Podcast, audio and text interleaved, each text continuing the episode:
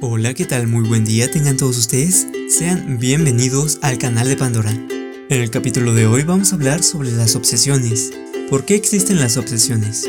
La mayoría de las personas hemos pasado por momentos en los que, debido a épocas de ansiedad, estrés o situaciones difíciles, hemos experimentado una serie de pensamientos o ideas recurrentes e incontrolables y que nos han generado altos niveles de angustia. Pero esto solamente es una preocupación.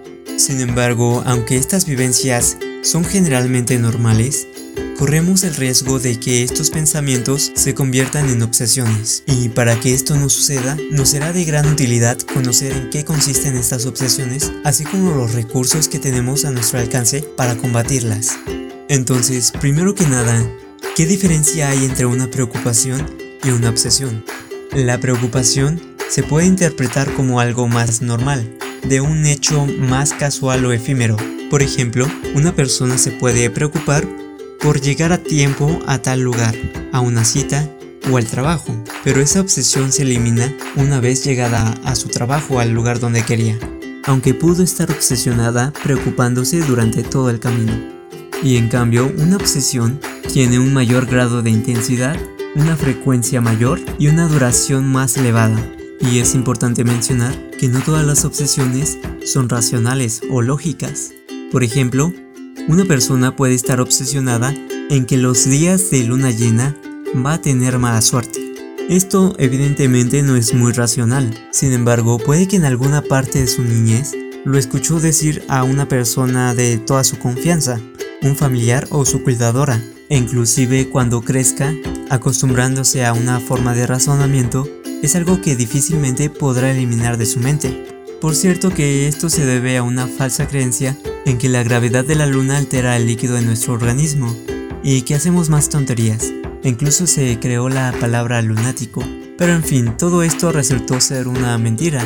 Una mentira que no todos se enteraron, pero que les gustó transmitir la información a sus conocidos. Y puede que alguno se lo haya creído.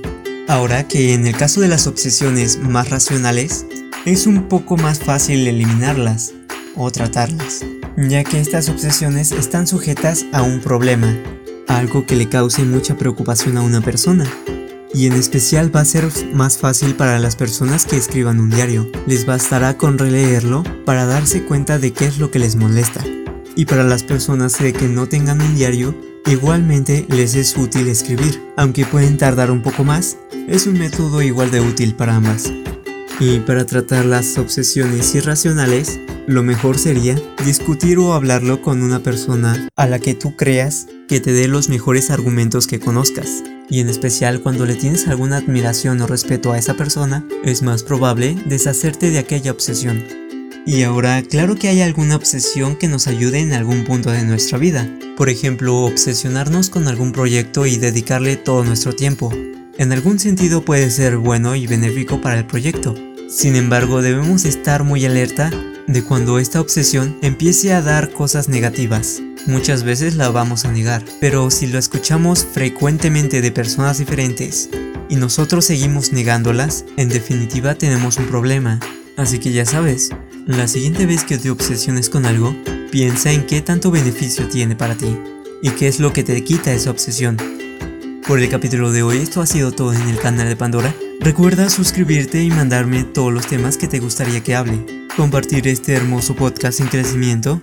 Por mi parte esto ha sido todo. Hasta luego.